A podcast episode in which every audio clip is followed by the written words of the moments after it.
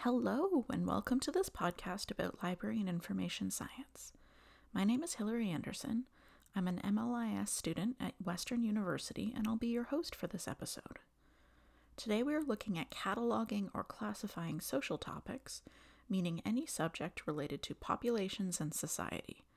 Specifically, we're going to look at how a conceptual framework, which is called a warrant, impacts the type of terminology used in a classification system and the implications it has on overall decision making.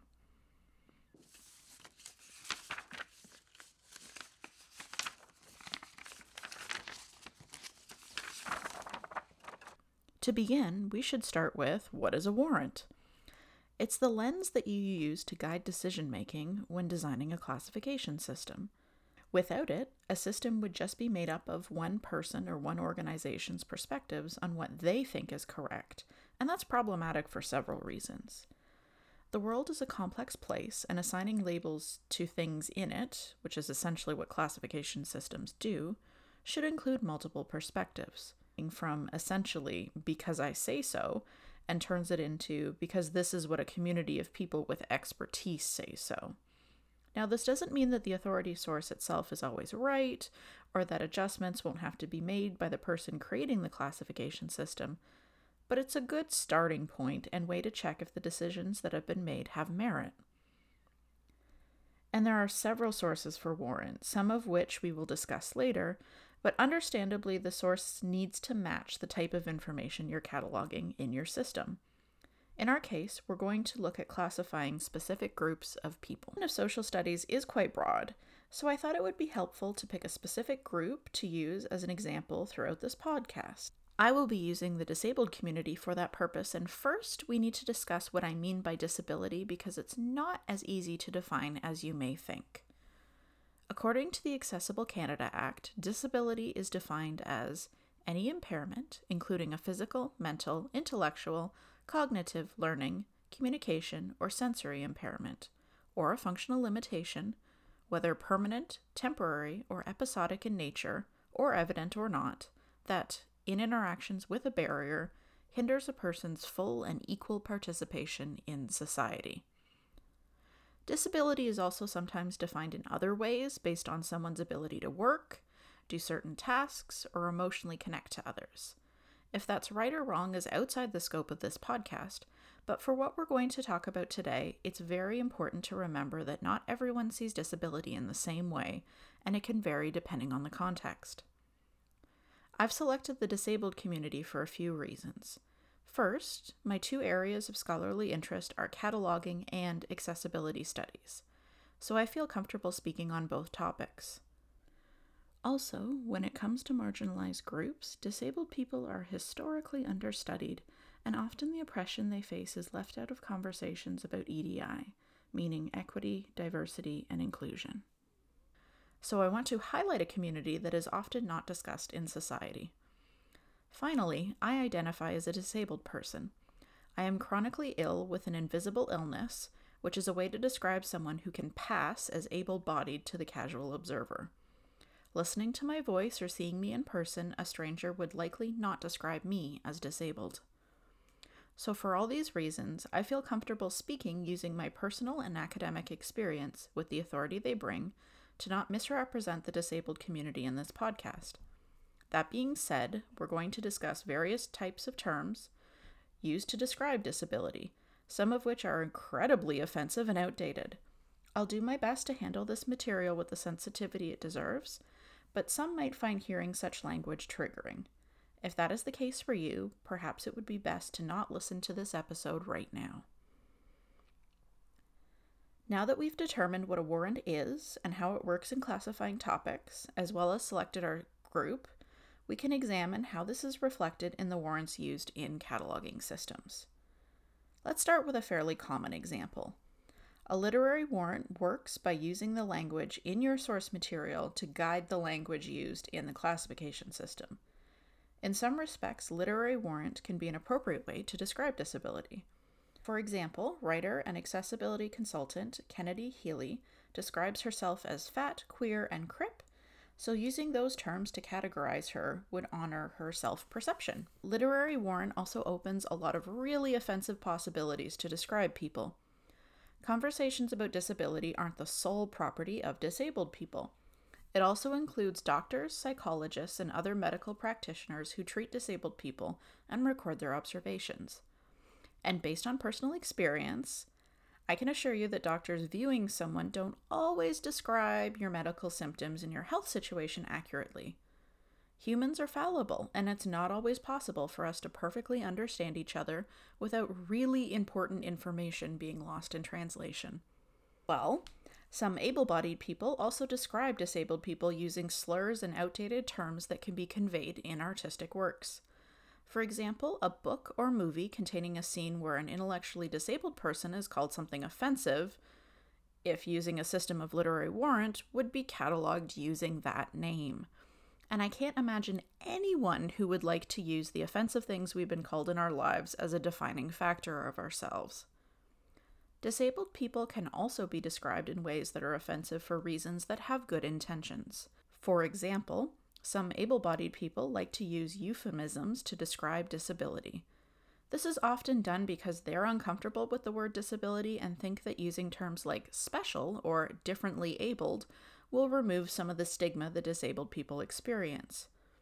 While there might be some disabled individuals who are comfortable with this, many in the community find this demoralizing or infantilizing because stigma comes not with a specific word, but by the way a person is treated in society. So, like slurs, euphemisms being used to describe a disabled person in source material aren't the best way to describe disability. So, unless a collection consists solely of first person autobiographical works written by disabled people, literary warrant probably isn't the best option to use. The other commonly found lens for classifying information is called scientific or philosophical warrant. It uses research or consensus in a specific area of academia or similar type of authority as the source for language used to describe concepts. And at first glance, this might seem like a good fit for describing disability because disability is a medical issue. In fact, there are several established systems that use scientific warrant to describe disability from a medical perspective. One well known example is the World Health Organization's International Classification of Functioning Disability and Health, also known as the ICF. Medicine typically looks at disability as an impairment that requires treatment of some kind and uses biology based terminology to describe the human body. However, this one, too, is highly problematic. To focus exclusively on how well a body is functioning completely removes the social influences on disability, such as the stigma we touched on earlier. It also views disability in an exclusively negative light and means that a person who has feelings uh, will be basically made to feel defective or less than a normal person. It also taps into the huge power imbalance medical professionals have over their patients. And that can sometimes lead to people receiving the medical care feeling like their voice is being diminished or ignored by the professionals who sometimes quite literally have the power to keep them alive. Fortunately, the medical community is becoming aware of this situation due to decades of work by disability activists, and there is a movement to administer health in a more holistic way that considers the social influence on disability. This is timely as the COVID 19 pandemic has changed how many view disability because long COVID symptoms have made disability more visible. Changing perceptions of disability in healthcare also need to be reflected in the ways we as society describe it, and those who create medical classification systems are aware of the changing nature of disability. The ICF was published in 2001 to replace the older International Classification of Impairments, Disabilities, and Handicaps, which you may be able to pick up from its name alone, was a 1980s standard very focused on disability based on the limitations found in a person's abilities. But the shifting nature of medical terms can cause harm because it can be hard to remove or change older problematic terms once they enter cataloging systems. The National Library of Medicine in the US has a classification system called the Medical Subject Headings, also known as MESH, that was created in 1954. It uses medical terminology that at the time was appropriate to describe disability, and some terms hung around long after they were no longer used in medicine or consider appropriate ways to describe a person. For example, some physically disabled people were classified under the heading monsters until 2009. This isn't to say that the systems were full of offensive terms. In fact, the 2015 update to MESH included the replacement of handicapped entirely and replaced it with disabled, which is a very positive step. But there are plenty of examples showing that can take a long time to remove or update language once it's in place. In some ways, the obvious solution is to ask the disabled community what terms to use to describe them. This is a form of cultural warrant, where one cultural group decides how to classify information on a topic of importance to them. By asking the community to provide the language to encompass their experience, there is the possibility of circumnavigating offensive labels placed by other people or organizations who view disability negatively. However, this is also a problematic solution because the disabled community isn't one group of people. If we go back to the definition from the Accessible Canada Act, disability covers physical, mental, intellectual, cognitive, learning, communication, or sensory impairments. Any of these can be temporary, episodic, or permanent in nature. Plus, one person can have multiple impairments, making their life situation much different than another person who has just one single impairment. All of these groups of people don't agree on how to describe themselves. For example, some use the people first model, who want to make the individual and not the impairment the most important aspect of the person's identity. Instead of talking about disabled people, a person using this model would use the term people with disabilities. Others consider their disability an integral part of their identity, so they reject the people first model.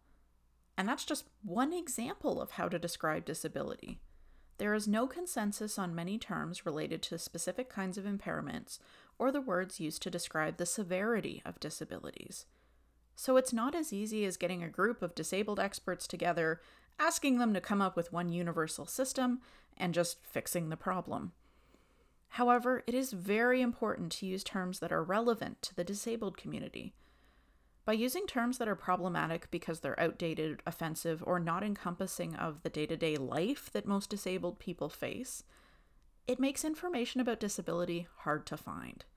For example, in a study about how researchers studying disability look for information, the author found that it was often harder to find information classified by disability compared to other subjects. One participant explained that an article about feminist disability theory would be easy to find if searching for it based on a feminist perspective, being categorized as feminist theory, but was invisible if the disability aspect was searched because it was categorized as handicapped. By using an outdated term that was outdated when the work was written, it renders it difficult, if not impossible, to find. By looking at literary, medical, and cultural warrants, we've seen how challenging it can be to select one. However, it is a worthwhile exercise not only to pick a source of warrant when creating a classification system, but also to evaluate the types of warrant that have been used in existing systems. Any activity like cataloging that involves people making a judgment is going to have some bias woven into it. As we've seen, selecting a warrant can help make those decisions less arbitrary and more evenly applied, but none of them are perfectly objective. Some bias can be easy to spot and ultimately see why it isn't a good fit to describe the disabled community. However, other types of bias are harder to see because it's part of the everyday power structures one finds in society. And that's very important to examine when classifying groups of people who have been marginalized and discriminated against which is the case for the disabled community. It's impossible to eliminate all forms of bias, but by looking for it, we can do our best to make decisions that minimize the harm we inflict on others. While there is no perfect solution for the language used to describe disability, what is clear is that the disabled community must be involved in the decision making process in some way because it's an extremely diverse group of people and their life experience are too complex to judge from the outside. Some disabilities are invisible, like mine, so they can't be easily perceived and can be challenging to understand.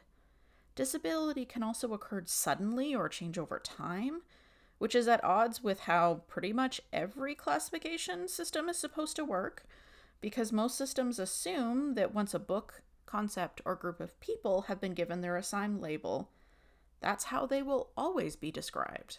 But that's not how people work, which is why selecting a source of warrant or any other aspect of creating a classification system for social topics is so difficult.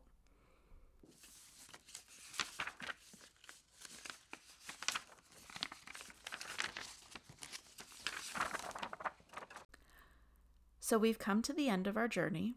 I hope you've enjoyed listening to this overview about how warrant is used in cataloging, why it's so difficult to classify basically anything involving people, and have hopefully learned something about the disabled community in the process. If you were looking for a simple solution how to catalog concepts related to disability, you're probably disappointed. But unfortunately, that's the reality of this situation. But by exploring the messiness, I think we do a better job of understanding each other's lived experiences, and ultimately we'll be able to come up with better solutions for classification challenges. Thanks for joining, and hope to talk to you again soon.